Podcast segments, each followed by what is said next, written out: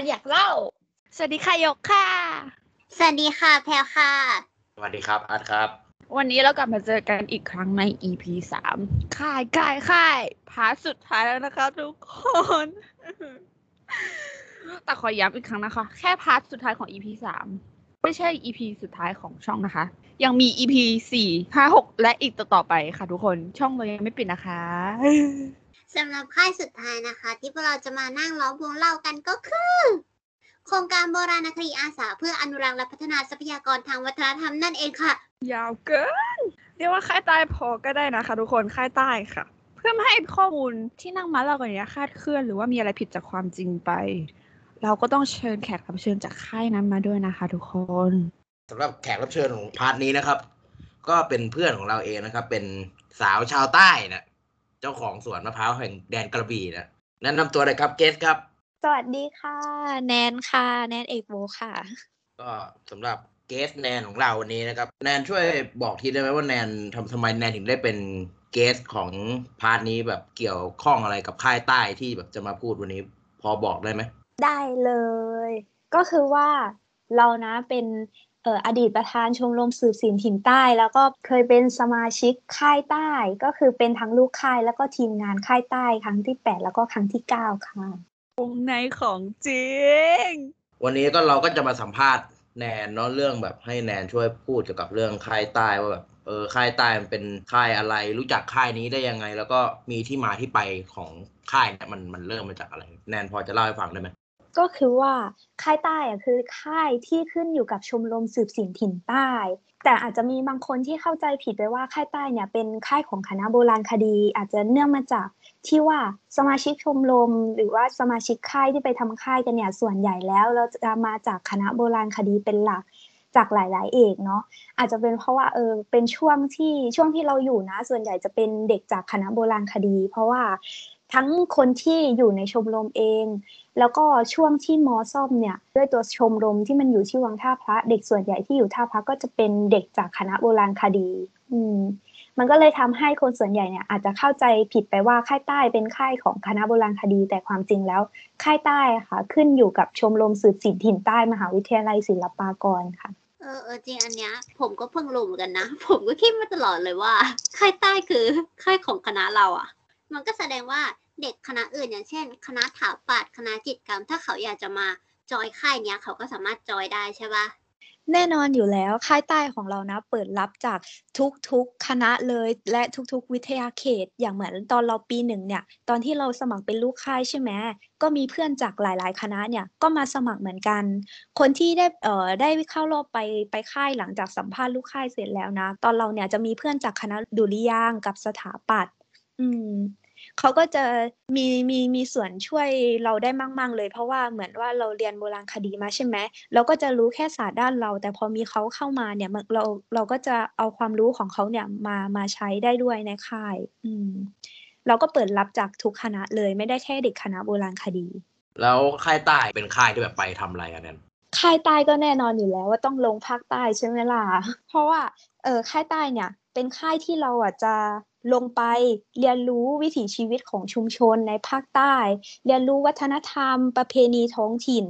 และเราเนี่ยจะมีการนำความรู้ที่เราได้เรียนมาจากหลายๆ แขนงเนี่ยเอาไป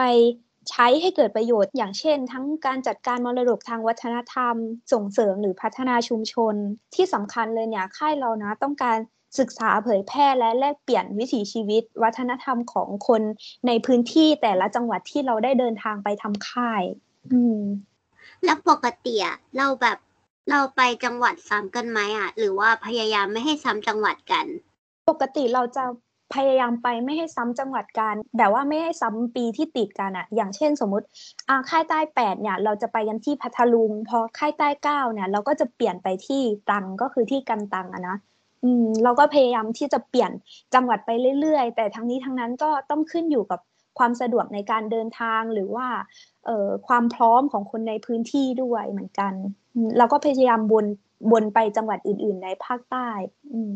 ก็ถ้าใครมาค่ายใต้ใช่ไหมถ้าเข้ามาตั้งแต่ปีหนึ่งพอปีสองปีสามปีสี่หรือว่าจบไปแล้วเนี่ย ก็ยังมาค่ายได้อีกแล้วก็จะได้ไปเที่ยวภาคใต้ด้วยกันเรื่อย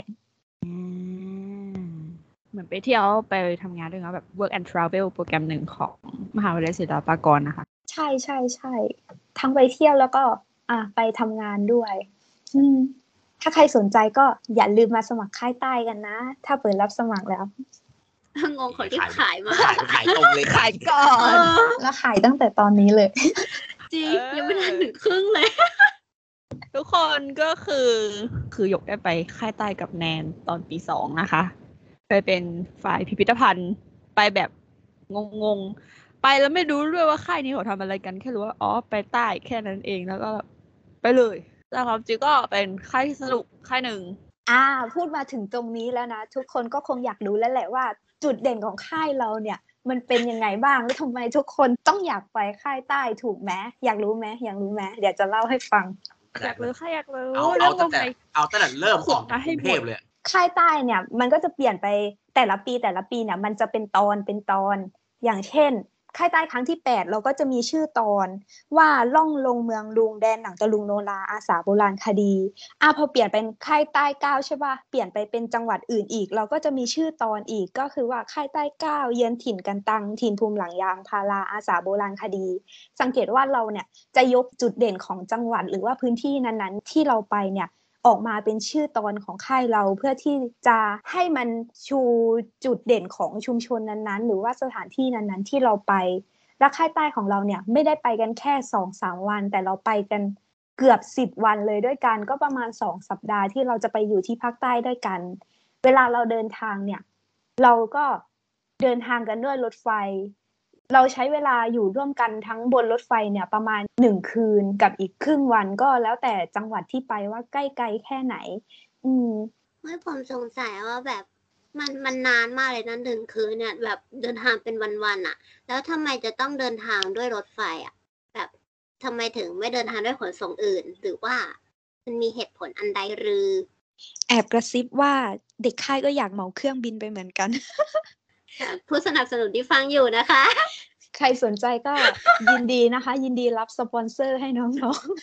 ๆอ่าที่เดินทางกันด้วยรถไฟเนี่ย ก็คือว่าเหมือนเราจะต้องไปใช้ชีวิตอยู่ด้วยกันที่ค่ายประมาณเกือบสิบวันเลย การเดินทางด้วยรถไฟเนี่ย มันเป็นช่วงเวลาที่ระยะยาวใช่ไหมมันก็จะเป็นส่วนหนึ่งที่ทำให้เด็กค่ายเนี่ย ทำความรู้จักกันก่อน เรียนรู้นิสัยหรือว่าละลายพฤติกรรมกันก่อน ด้วยกิจกรรมที่ทำบนรถไฟด้วยระยะเวลาที่ยาวนาน อย่างเหมือนไปเครื่องเนี่ย เรื่องค่าใช้จ่ายด้วย เรื่องแบบว่าการทำกิจกรรมเอ่อระหว่างเดินทางอย่างเงี้ย มันก็ไม่สามารถทำได้ อืม เพราะฉะนั้นการเดินทางด้วยรถไฟเนี่ย มันทำให้เราได้บรรยากาศ เวลาเรานั่งรถไฟใช่ไหมเราก็จะมองเห็นข้างทางแบบจากภาคกลางลงไปภาคใต้เนี่ย เห็นสองข้างทางสัมผัสบรรยากาศ ของภาคใต้แล้วก็ได้ทำกิจกรรมด้วยกันและอีกอย่างหนึ่งคือประหยัดค่าใช้จ่ายอ่ประมาณเหอนเป็จังนี้ซี่กูว่าพอยหลักอยู่ตรงที่ค่าใช้จ่ายนี่แหละทุกคน แน่นอน มันก็เป็นแบบพอยต์หลักของหลาย ๆ ค่ายแหละที่เราจะต้องเซฟค่าใช้จ่ายยิ่งค่ายระยะยาวเนี่ย ค่าใช้จ่ายมันก็จะยิ่งเพิ่มขึ้นถูกไหมอะไรที่ประหยัดได้เราก็ประหยัด อืม และอีกอย่างหนึ่งคือมันได้บรรยากาศด้วยเวลานั่งรถไฟลงไปภาคใต้เนี่ย มึงยกตัวอย่างพวกแบบกิจกรรมที่แบบทำบนรถไฟ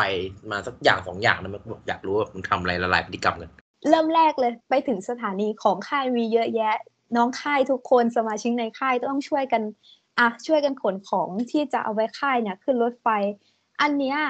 มันอาจจะมองแค่ว่าแบบก็แค่การหยิบของช่วยกันส่งขึ้นรถไฟ แต่ความจริงแล้วเราเราได้ละลายพฤติกรรมกันส่วนหนึ่งอะเราได้ทำความรู้จักกันเราได้ เห็นหน้ากันเราได้ช่วยเหลือกันก่อนที่เราจะไปไปอยู่ค่าย เพราะว่าอยู่ค่ายเนี่ย ไม่ใช่ต่างคนต่างอยู่ แต่เราต้องแบบว่า เออมาช่วยเหลือกันมีอะไรก็พูดคุยกันเล่นกันอะไรอย่างเงี้ย อืม ส่วนกิจกรรมบนรถไฟระหว่างเดินทางใช่ไหมส่วนใหญ่ที่ที่เราเป็นลูกค่ายแล้วก็เป็นสมาชิกค่ายเนี่ย ตอนตอนเราปีหนึ่งเนาะเป็นลูกค่ายก็จะมีพี่ๆใช่ไหมพี่ทำค่ายก็มาจะมาช่วยกัน เล่นเกมมาช่วยกันสันทนาการชวนร้องเพลงค่ายอะไรอย่างเงี้ย เหมือนตอนเราปีหนึ่งเนี่ย ค่ายใต้แปดตอนนั้นเพิ่งมีเพลงค่ายที่เพื่อนจากคณะดุริยางเนี่ยเขาเป็นคนแต่งเพลงแต่งทำนองมาให้ เพราะว่าเขาก็ติดไปค่ายเหมือนกันแต่ตอนนั้นเขาไม่สามารถไปได้เขาก็จะแต่งมาเป็นเพลงส่งมาให้เราแทน ทุกคนในค่ายก็จะฝึกร้องเพลงกันบนรถไฟอะ อืมฝึกร้องเพลง ค่ายฝึกร้องเพลงคณะอะไรอย่างเงี้ยตีกองเล่นเกมกัน ช่วงนั่งรถอะนะ แต่พอกลางคืนก็ทุกคนก็เงียบแหละเพราะมันก็เหนื่อย สามารถแง้มตัวอย่างเพลงได้ไหมอะสนใจแค่รู้อุ้ยเขินอะไม่กล้าร้องเลย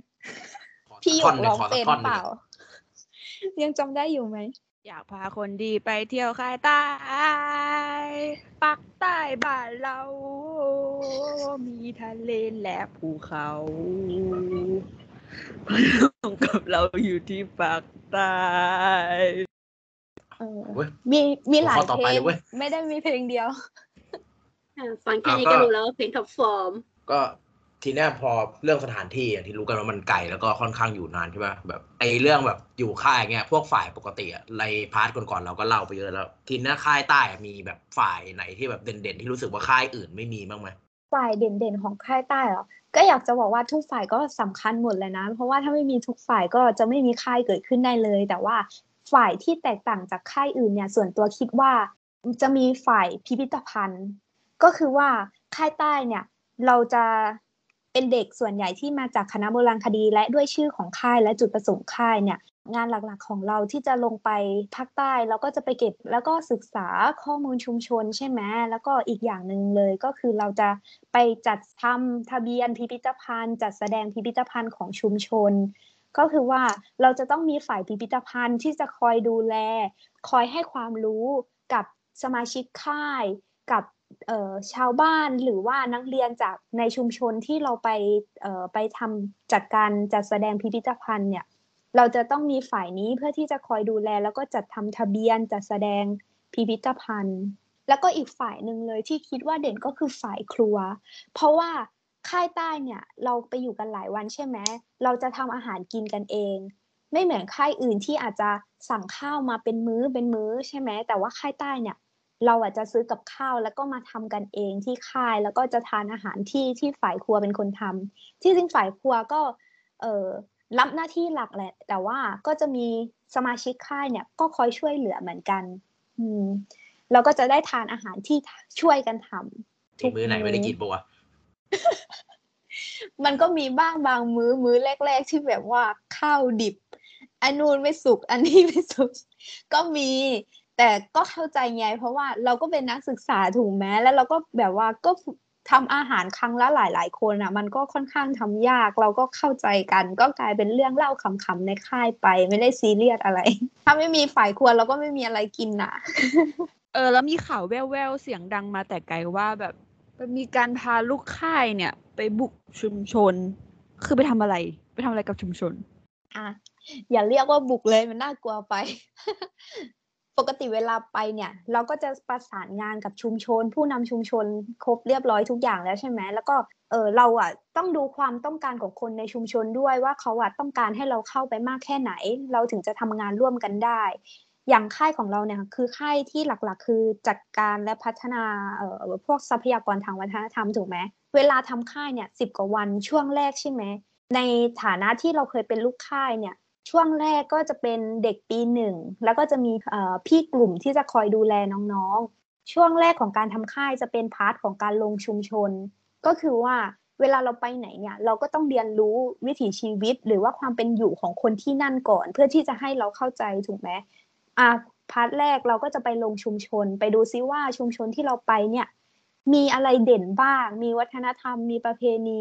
หรือว่ามีจุดเด่นอะไรของชุมชนที่ให้เราศึกษาเพื่อที่จะนำมาพัฒนาและต่อยอดเออหลังจากที่เราทำค่ายเสร็จได้ ส่วน part ที่สองเนี่ยก็จะเป็นหลักๆเลยคือทำงานพิพิธภัณฑ์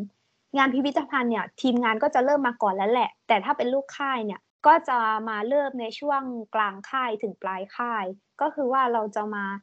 นำความรู้ที่ที่เราได้ออกไปศึกษาชุมชนเนี่ยเข้ามาช่วยในพิพิธภัณฑ์ด้วย คือบางทีอะเหมือนเราทำงานพิพิธภัณฑ์ใช่ไหมเหมือนตอนเราเป็นปีปีสองเราเป็นทีมงานเราอยู่ฝ่ายพิพิธภัณฑ์ด้วย เป็นหัวหน้าฝ่ายพิพิธภัณฑ์ก็คือว่าบางทีเนี่ย เราไม่ใช่คนที่นั่น เราก็ไม่รู้จักเครื่องไม้เครื่องมือเหมือนพิพิธภัณฑ์ชุมชนเนี่ยเขาก็จะมีเครื่องไม้เครื่องมือ เกี่ยวกับวิถีชีวิตมามาเก็บสะสมไว้ที่พิพิธภัณฑ์ด้วย การที่น้องๆได้ออกไปลงชุมชนเนี่ย มันทำให้เขาเนี่ยได้เห็นแล้วก็ได้รู้จักวิถีชีวิตของคนคนที่นั่นอะ แล้วมันก็จะช่วยในส่วนของพิพิธภัณฑ์ได้เยอะเลย อย่างเช่น เหมือนเครื่องมืออะไรที่เราไม่รู้จัก เราไม่เคยเห็น เราไม่รู้ว่าทำอะไรเนี่ย พอน้องได้ไปลงชุมชนน้องเขาได้เห็น ได้รู้จักเขาก็จะเอา ความรู้ส่วนเนี้ย เข้ามาช่วยในงานพิพิธภัณฑ์ได้ด้วย อืม แล้วทีนี้พอหลังจบค่ายใช่ปะทั้งงานลงชุมชน ทั้งงานพิพิธภัณฑ์เนี่ย เราก็จะนำมาเผยแพร่ในรูปแบบต่างๆ ต่อไปทั้งหนังสือหรือว่าข้อมูลทางออนไลน์ประมาณนี้อะก็กูว่าสำหรับสาระตรงนี้ก็น่าจะพอแล้ว น่าจะถึงช่วงที่คนฟังแม่งน่าจะรอคอยแล้วล่ะ ช่วงเผาผีนะมึงเผาผีนะคะไหนๆก็แบบเป็นพาร์ทสุดท้ายของ EP ค่ายแล้ว กูขอแบบแจมๆเลยแนนมีมีเรื่องแบบแจมๆไหมเออ เอามาสักเรื่องสองเรื่องนะเรื่องแจ่มๆเหรอ ถ้าจะให้สนุกเนี่ย ก็น่าจะต้องย้อนกลับไปตอนที่เป็นลูกค่ายเนาะเพราะว่าเป็นทีมงานเนี่ย มันก็จะวุ่นวุ่นๆเรื่องค่ายเรื่องจัดการค่ายนิดนึง ตอนเป็นปีหนึ่งเนี่ย เป็นปีที่ทุกคนเพิ่งรู้จักกันเว้ยเพิ่งรู้จักกันทั้งในฐานะของนักศึกษาใหม่ และเด็กไปค่าย คือเวลาเราลงชุมชนใช่ไหมเหมือนตอนค่ายใต้แปดคือตอนเราปีหนึ่งเนี่ยเราไปลงชุมชน พัทลุงเนี่ยเขามีจุดเด่นเรื่องของโนราเรื่องของเออหนังตะลุง เรื่องวัวชนอะไรทำนองนี้ใช่ไหมมันมีเพื่อนอยู่คนหนึ่งเว้ยเหมือนเวลาเนี่ยเราไปลงชุมชนใช่ไหมเราก็จะมา present ให้คนในค่ายฟัง แล้วไอ้ทีมที่ไปลงทีมโนราเนี่ยเขาก็จะเล่ากันเรื่องเกี่ยวกับโนราใช่ไหมว่า เวลา แสดงโนราหรือเวลาเขาประชันโรงกันเนี่ย อาจจะมีเรื่องเกี่ยวกับความเชื่อส่วนบุคคลก็คือแบบพวกพิธีกรรมไสยศาสตร์อะไรอย่างนี้ใช่ไหมเวลาเขาประชันโรงกัน อันนี้ก็เป็นความเชื่อของคนที่ภาคใต้อะนะแล้ววันนั้นเนี่ยเผอิญพรีเซนต์งานเสร็จอะที่วัดดันมีงานเว้ยเป็นงานบวชเขาก็จะรับโนรามาแสดงในงานบวชใช่ไหมอะเราก็โชคดีแล้วได้ดูโนราคือเราเป็นคนใต้แล้วก็ ก็ตื่นเต้นที่เพื่อนก็จะได้ดูเพื่อนที่ที่เป็นเด็กภาคกลางเนี่ยเขาก็ไม่เคยดูใช่ไหมเขาก็ฟังรู้เรื่องบ้าง ไม่รู้เรื่องบ้างใช่ไหมเขาก็ดูดูไป แต่มันมีเพื่อนอยู่คนหนึ่งเว้ยนามสมมุติว่าอะไรดี อืม เรียกมันว่าไอ้ควายก็แล้วกัน ชาวเอกโบ น่าจะรู้จักแน่เลย อีควายเนี่ย มันอะเป็นคนชอบแกล้งเว้ยชอบแกล้งคนอื่น ชอบแกล้งนู่นแกล้งนี่ แล้วมันดันมีน้องสาวอยู่คนหนึ่ง เรียกว่าน้องสาวก็แล้วกัน น้องสาวคนเนี้ย ดันเป็นน้องสาวที่ซื่อแล้วก็เชื่อคนง่ายเว้ยและอีควายเนี่ยด้วยความที่มันชอบแกล้งใช่ไหมมันก็บอกน้องสาวคนนี้ว่า เนี่ยทำไมไม่ไปหาใบมะกรูดมาสักทีวะแบบเนี่ยทุกคนอะมีใบมะกรูดกันหมดแล้วนะรู้หรือเปล่า แล้วน้องสาวก็แบบอ้าวเอาใบมะกรูดมาทำอะไรอะทำไมต้องหาใบมะกรูดหรอไอ้ควาย เออ แล้วไอ้ควายก็บอกว่า เอ้า แล้วเมื่อกี้ที่ present ไม่ได้ฟังเหรอ ว่าถ้าใครมาดูโนราเนี่ย ของจะเข้าตัว อันนี้มันหลอกนะ แต่เรื่องจริงอะคงไม่ไม่หลอก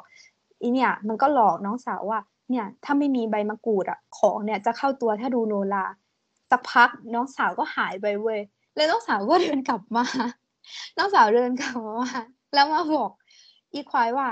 เนี่ย เราอะมีใบมะกรูดแล้วนะ เอาไหมเราขอมาให้เราไปเอามาจากครัว มื่อเข้าใจว่าแบบ เอาทุกคนที่นั่งอยู่ตรงนั้นก็แบบอ้าวงงเอาใบมะกรูดมาทำไมวะ แล้วน้องสาวก็แบบ เนี่ยเราเอามาเผื่อแล้วใครเอาบ้างใครเอาบ้างทุกคนก็ เอ้างงเลยจ้าเอาใบมะกรูดแล้วทำอะไร มันเอามาเยอะขนาดไหนวะ ไม่ก็เอามาไม่เยอะหรอกก็เอามาไม่กี่ใบเว้ยมึง แต่มึงเข้าใจว่า และอีคือควาแม่ยงต้องมาเป็นกลับเนี่ยเออและอีควายเนี่ยก็แกล้งเพื่อน เพื่อนเขาก็ไม่รู้ไงมึงน้องสาวด้วยความที่เป็นคนแบบว่า ใส่ใส่ซื่อๆอะเนาะจริงจริงๆปัญหาคือไม่ใช่การที่เพื่อนไปขอใบมะกรูดปัญหาคือ มึงเป็นอะไรมึงไปหลอกเพื่อนอะทำไมอะขี้แกล้งไงขี้แกล้งอะก็เดี๋ยวเดี๋ยวเดี๋ยวอธิบายเพิ่มเติมนิดนึงเผื่อเผื่อคนไม่รู้ไอ้แน่นแน่นอธิบายหน่อยว่าโนโนลาคืออะไรเฮียเผื่อบางคนแม่งนึกว่าเป็นข้าวเกรี๊ยวไปสัตว์ เออ โนราเอาก็เอาคืสักอเทปอะโนราก็คือการแสดงชนิดหนึ่งของภาคใต้ อืม ที่เขาจะมีการลำมีการ เอ่อแสดงเครื่องดนตรี มีการแสดงเป็นเรื่องเป็นราวอย่างเงี้ย ถ้าเหมือนภาคกลางถ้าจะให้ใกล้เคียงเหรออาจจะเป็นแนวแบบมโนราอะไรอย่างเงี้ย อาจจะเคยได้ยินแต่ที่ภาคใต้อะคือจะเรียกกันว่าโนรา ก็จะมีการรำหลายแบบ มีการแสดงหลายแบบ เขาจะมีแบบการขึ้นโรงครูก็จะรำอีกแบบหนึ่งกับการรำแสดงโชว์ปกติอะไรอย่างเงี้ย สมัยเนี้ยมันไม่ได้น่าเบื่อ มันทำให้คนรุ่นใหม่อะดูได้ เขาก็จะมีการเอาเอ่อดนตรีสมัยใหม่เอาลูกทุ่งอะไรแบบแบบเนี้ยมาผสมผสานด้วย เพื่อที่จะให้คนรุ่นใหม่ดู มันก็มีการปรับเปลี่ยนไปตามยุคสมัย พอพอจะมีอีกสักเรื่องไหมไหนๆก็มีมูดขำแล้วกูอยากได้มูดมูดหลอนมาเพื่อน ไอ้เหี้ยสาม EP สี่ EP แม่งไม่มีเรื่องผีเลย มีมีบ้างไหมกูอยากฟังผีชาวใต้อย่างเงี้ยนึกออกไหมเจนต้องมาแล้วเรื่องผี เราผีจะใต้อะผีใต้ไม่ได้ผีชาวใต้มีไหมเรื่องผีเหรอ เสียงบิ้วด้วยวะแน่นอนสิ ว่าเราไปอยู่ค่ายกันถึงสิบกว่าวัน แล้วเราไปนอนไหนคะ ทุกคนเราไปนอนวัดค่ะ ตอนเราอยู่ปีหนึ่งเราไปนอนวัดสิบกว่าวันมันจะไม่มีเรื่องผีเลย มันก็เป็นไปไม่ได้ถูกไหมท่านผู้ชมครับ ขณะนี้อีแนนจะเล่าเรื่องผีแล้วนะครับ ระวังปิดไฟของคุณให้ดี เริ่มเลยค่ะทุกคน อาจจะมีพลังงานมองอยู่ เรื่องผีก็มีอยู่ว่า เรื่องนี้เว้ยเกิดขึ้นกับตัวกูเอง เราก็ต้องเล่าประสบการณ์ตรงกันหน่อยถูกไหมมันมีอยู่วันหนึ่งเว้ย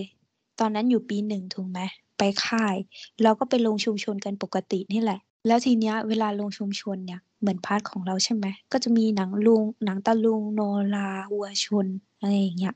แล้วทุกๆประเพณีเนี่ยมันก็จะค่อนข้างมีความเชื่อส่วนบุคคลเข้ามาเกี่ยว ก็คือเรื่องไสยศาสตร์เรื่องพิธีกรรมอะไรอย่างเงี้ยแม้กระทั่งแบบเรื่องวัวชนอะก็อาจจะมีเรื่องพวกนี้เข้ามาเกี่ยวด้วย วันนั้นเว้ยแม่งกูอะไปลงชุมชนมา แล้วก็เสร็จงานแล้ว แล้วก็เลยกลับมานอนที่ศาลาลงธรรมของวัด แล้วนอนคนเดียวเว้ย ศาลาก็กว้าง แล้วก็บรรยากาศก็มืดมืดๆสลัวสลัวถูกไหมเพราะเขาปิดประตู อยู่ดีๆ เนี่ย ก็หลับเว้ยเหมือนครึ่งหลับครึ่งตื่น เวลาเหมือนคนจะผีอำอะนึกออกปะแบบครึ่งหลับครึ่งตื่นอะสักพักกูก็นอนนอน แล้วก็เริ่มรู้สึกเหมือนว่า แม่งมีอะไรเดินอยู่บนหัววะสักพักเว้ยมันก็ได้ยินเสียง กุ้งกิง กุ้งกิง เดินเดินอยู่บนหัว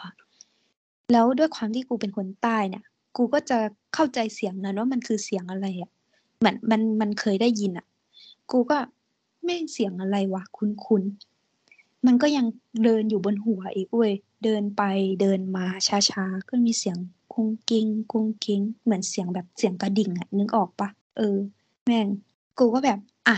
ใช่แล้วนี่มันเสียงวัวชนนี่หว่า แล้วแม่งบางคนอะเขาก็เชื่อว่าสัตว์ใหญ่อะ มันจะไม่ไปเกิดถูกไหมยิ่งสัตว์ใหญ่ๆอะ บางทีอะ ถ้าอยู่กับคนนานๆก็จะไม่ไปเกิดอะในใจกูคิดแล้วเอ้าผีวัวชนเหรอวะแม่งทำไมวัวชนถึงมาเดินอยู่ตรงนี้วะกูก็แบบเริ่มกลัวละก็ไม่กล้าลืมตาเว้ยแล้วกูก็แบบ เอ้ย ถ้าไม่ลืมตาเนี่ย จะรู้ได้ไงวะ ก็นอนฟังแล้วมันก็เดินใกล้เข้ามาเรื่อยๆเว้ยกูก็เลยตัดสินใจ ตื่นแล้วก็หันกลับหลังไปดูเว้ยสรุปมันก็คือ แม่ง อีพวกที่ไปลงชุมชนอะมันเสือกไปซื้อกระดิ่งวัวมาแขวนคอ แล้วมันก็มาเดินกุ้งเกงกุ้งเกงกันอยู่บนหัวกูอะเดี๋ยวนะ แขวนคอหมายถึง แขวนแขวนคอมันตัวมันแขวนเลหรืยอคออะนะ ทำไมอะคเลยเอามาคล้องที่คออะอยากอยากทราบแรงบันดาลใจอะอันนี้ทำอันไมนี้อะ ไอ้นั่นอธิบายเพิ่มนิดนึงว่าไอ้ไอ้คือมันมันจะมีวัฒนธรรมใช่ไหมคือไอ้เรื่องเรื่องกระดิ่งวัวชนอะใช่ไหมมันเหมือนมันมีวัฒนธรรมอะไรบ้างภาคใต้ที่แบบเหมือนเป็นเรื่องไสยศาสตร์อะไรเงี้ยอมันธิก็บายเพิ่มีมได้แหไหมละก็คือว่าวัวชนทุกตัวเนี่ยเขาก็แต่งเหมือนก็แต่งตัวให้วัวชน costume อสตูนะมเข้าใจปะเออเขาต้องมี costume มีกระดิ่ง แบบถ้ายิ่งตัวแพงๆก็กระดิ่งสวยหน่อยอะไรแบบเนี้ย กระดิ่งก็จะร้อยแบบลูกปัดใช่ไหมร้อยลูกปัดแล้วก็เป็นเป็นสร้อยคออะร้อยลูกปัดแล้วก็แขวนกระดิ่งข้างใต้ อะไรอย่างเงี้ย เออแต่ทุกตัวจะมีกระดิ่งกุ้งกิ้งกุ้งกิ้งกุ้งกิ้งอะเวลามันเดินอะมันก็จะดังเว้ยเออ แต่มันก็จะมีวัวชนบางตัวที่ที่ถ้าเหมือนเจ้าของเขาเขาเชื่อเรื่องเนี้ยเขาก็จะอาจจะเปลี่ยนจากเหมือนลูกปัดไปเป็นกระดูกงูอะไรอย่างเงี้ย มันก็มีเหมือนกัน เออ นั่นแหละ แต่ว่าคือที่พัทลุงเนี่ยวัวชนเขาดังมากทุกร้านเขาก็ส่วนใหญ่เขาจะขายไอ้สร้อยคอวัว เออ ที่เขาจะเปลี่ยนให้วัวเขาบ่อยๆ หรือคนมาซื้อไปใส่ให้วัวอย่างเงี้ย แต่คนใต้เขาไม่เอามาใส่คอกันไง เข้าใจว่ากระดิ่งวัวแบบเพื่อนสร้ออายจจะคออยากวัควอสเพย์มึงบอกได้ไหมเออแต่ว่าไอ้ไอ้ไอ้เพื่อนเที่ยคนนั้นน่ะมันเป็นใครวะเป็นเด็กคณะเรานี่แหละ แม่ มันไม่ได้ใส่กันคนเดียวจ้ะมันซื้อกลับมาตั้งหลายคน เออเข้าใจแบบฟิลเด็กเด็กภาคอื่น ถ้า ถ้าเราเหมือนเราไปภาคอื่นอย่างเงี้ย เราก็ก็สนใจอะไรทำนองนั้นอะเขาก็คงสนใจแหละว่ามันสวยดีซื้อเป็นของที่ระลึกแต่มึงไม่ควรซื้อมาแขวนคอแล้วมาเดินอยู่บนหัวคนกำลังนอนเนี่ยเข้าใจปะคอสเพลย์ว่ะสรุปก็คือ เอ้า โดนผีวัว วัวทิปเวอร์ โดนผีวัวทิปอัมจ้ะรู้ไหมว่ากูกูคาดหวังกับเรื่องผีมึงมากเลยเนี่ยเออ ขนลุกปีทำไมเนี่ย เป็นไงคะไอ้ผีวัเป็วนไปไงหามึงคะ ทุกคนคือเมื่อผีกี้วัวบิ้ของมกค่ายอะใต้มันมันไม่ควรหักมุมอย่างนี้เปล่าวะนี่แหละค่ะ เรื่องผีของชาวค่ายใต้ไอ้เหี้ยอะไรเนี่ย ฉันงงมากพี่สาว เออ ก็มีเรื่องเล่าพอแล้วแหละ เรามาเข้าช่วงเวลาลึกซึ้งก็คือ แนนอยากฝากบอกชาวค่ายรุ่นต่อไปไหมว่าแบบ เออ มีอะไรอยากฝากบอกไหมก็ ด้วยสถานการณ์โควิดแหละตอนนี้เข้าใจว่าคือทุกคนก็อยากไปค่าย เหมือนว่าเราเราก็อยากไปคือปกติเนี่ยถ้าไม่มีโควิดใช่ไหมเราก็จะได้ไปค่ายทั้งปีหนึ่งปีสองปีสามปีสี่เรียนจบแล้วเนี่ยค่ายใต้ก็ยังไปได้อยู่ เพราะว่าค่ายใต้เนี่ยเรารับตั้งแต่นักศึกษาปีหนึ่งจนถึงพี่ปีเก่าๆที่เขาเคยไปค่ายอะพี่ที่จบไปแล้วเนี่ยก็สามารถกลับมาไปค่ายกับเราได้ด้วยเว้ยก็เข้าใจว่าทุกคนก็อยากไปค่าย ส่วนตัวเราเองเนี่ยก็อยากไปค่ายเหมือนกัน ก็ เป็นกำลังใจให้ทุกคนที่กำลังจะทำค่ายใต้ต่อ ก็ขอให้สถานการณ์มันดีขึ้น แล้วเราได้ไปค่ายด้วยกันอีกครั้งหนึ่งก็ถ้าถึงเวลาตอนนั้นที่ที่มีค่ายใต้แล้วเนี่ยเราก็คิดว่าเราก็อาจจะเป็นคนหนึ่งที่กลับไปค่ายใต้เหมือนกัน เพราะคิดถึงค่ายใต้มากๆ ก็ขอให้ตั้งใจทำแล้วก็ขอให้ค่ายผ่านไปได้ด้วยดีเยอะท้ายแล้วสุดท้ายแล้วอย่าเหมือนให้โอวาทเมื่อกี้มึงอยากจะฝากช่องทางติดต่ออะไรไหมเพื่อนหนองแนนโสดไหมหนองแนน โสดมาก ชัดเจน อยากฝากคอนแทคอะไรไว้ไหมแบบเผื่อผู้บ่าวคนไหน อยากจะอยากจะไปรู้ว่าน้องแนนเป็นคนยังไงนะอะขอขอฝากขอค่ายก่อนละกัน ก็คือว่าถ้าใครอยากรู้จักค่ายใต้เพิ่มเติมเนี่ย แนะนำให้ไปติดตามเพจ Facebook ชื่อว่าค่ายใต้คณะโบราณคดี มหาวิทยาลัยศิลปากร ในนั้นเนี่ยก็จะมี รูปถ่ายภาพถ่ายกิจกรรมของค่ายใต้ปีที่ผ่านๆมา แล้วก็ในนั้นเนี่ยจะมีการอัพคลิปทุกวันที่เราไปทำกิจกรรมต่างๆ กันในค่าย แล้วก็จะมีการพาทัวร์ค่ายอะไรอย่างเงี้ยทุกคนจะได้เห็นบรรยากาศเพิ่มขึ้น แล้วก็ฝากส่วนตัวหน่อยนะคะ ฝาก IG ก็แล้วกันก็คือว่าใน IG เนี่ยก็จะค่อนข้างใช้บ่อย แล้วก็เป็นไลฟ์สไตล์เกี่ยวกับการเรียนบ้างเกี่ยวกับค่ายอะไรอย่างเงี้ยก็เข้าไปดูได้ IG ชื่อ nan underscore เจียวกกสะกดนะคะ n a n underscore j e a w k o k follow มานะคะ ถ้าเกิดว่ารับช้าเนี่ย DM มาได้เลยค่ะ DM มาบอกว่าตามมาจากโบราณอยากเล่า อ่า แล้วก็จะได้รับส่วนลด Grab Art Free หนึ่งรายการนะคะงงท่าจริง FC พี่แนนห้ามพลาดแล้วนะคะ จุดนี้ อย่าลืมฟันนะคะ กดฟันแล้วก็ DM มานะคะ บอกว่าตามมาจากโบราณอยากเล่าค่ะ แล้วก็จะตามกดหารับหัวทันใจทีครับ รับเหมือนกันค่ะเฮ้ยเรียนที่ผาย เอาล่ะนะครับ ก็สำหรับใน EP ของเรื่องค่ายนะครับ ก็วันนี้เป็น part สุดท้ายแล้ว ก็ part หน้าจะเป็นเรื่องอะไร ก็เดี๋ยวรอติดตามกันในสัปดาห์หน้านะครับ แล้วก็แจ้งข่าวนะครับ ตอนนี้เรามีช่องทางการติดต่อแล้วก็ไว้พูดคุยนะครับ เป็นอินสตาแกรมของเรานะครับ อินสตาแกรมเราชื่ออะไรครับหยกบอกเพื่อนๆไปหน่อยสิ need alcohol ค่ะ สะกดเอานะตัวคะเอาตัวช้ากดค่ะๆ B O R A N N W E D A L C O H O L โบราณอยากเล่าเป็นภาษาอังกฤษนั่นเองค่ะทุกคน เอาละค่ะทุกคน จบไปแล้วนะคะสำหรับค่ายสีค่ายในคณะโบราณคดีศิลปากร ใครยังติดตามไม่ครบอย่าลืมไปฟังย้อนหลังกันนะคะ มีเรื่องวงในที่ถูกเปิดเผยมากมายขำๆทั้งเพิ่งเปิดเผยในรายการของเราและที่เปิดเผยกันนอกวงนะคะ แต่เราก็ขูดรีดเอามาจนได้ค่ะ แต่ทุกคนอย่าเพิ่งไปไหนนะคะ ฟังเราก่อนค่ะ ว่าค่ายในคณะโบราณคดีนะคะ ไม่ได้มีแค่สี่ค่ายนี้นะคะ ในรั้วมหาวิทยาลัยศิลปากร ยังมีค่ายอื่นอีกมากมายเนี่ย ให้เราได้ไปเข้าร่วมหรือว่าได้ไปจอยไปเจอพบปะกับเพื่อนๆ เราก็หวังว่าแบบถ้าหมดช่วงโควิดระบาดไปแล้วเนี่ย น้องๆที่ยังอยู่มหาลัยแล้วก็รวมถึงพวกเราเนี่ย น่าจะ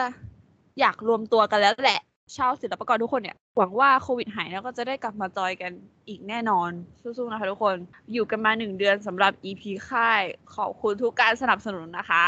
ค่ะยังมี EP ต่อไปนะคะ รายการเรายังไม่จบค่ะ แม้คำพูดจะดูเหมือนว่ามันจบแต่มันยังไม่จบนะทุกคน อย่าลืมติดตามวีคต่อไปด้วยนะคะ เย้ บ๊ายบาย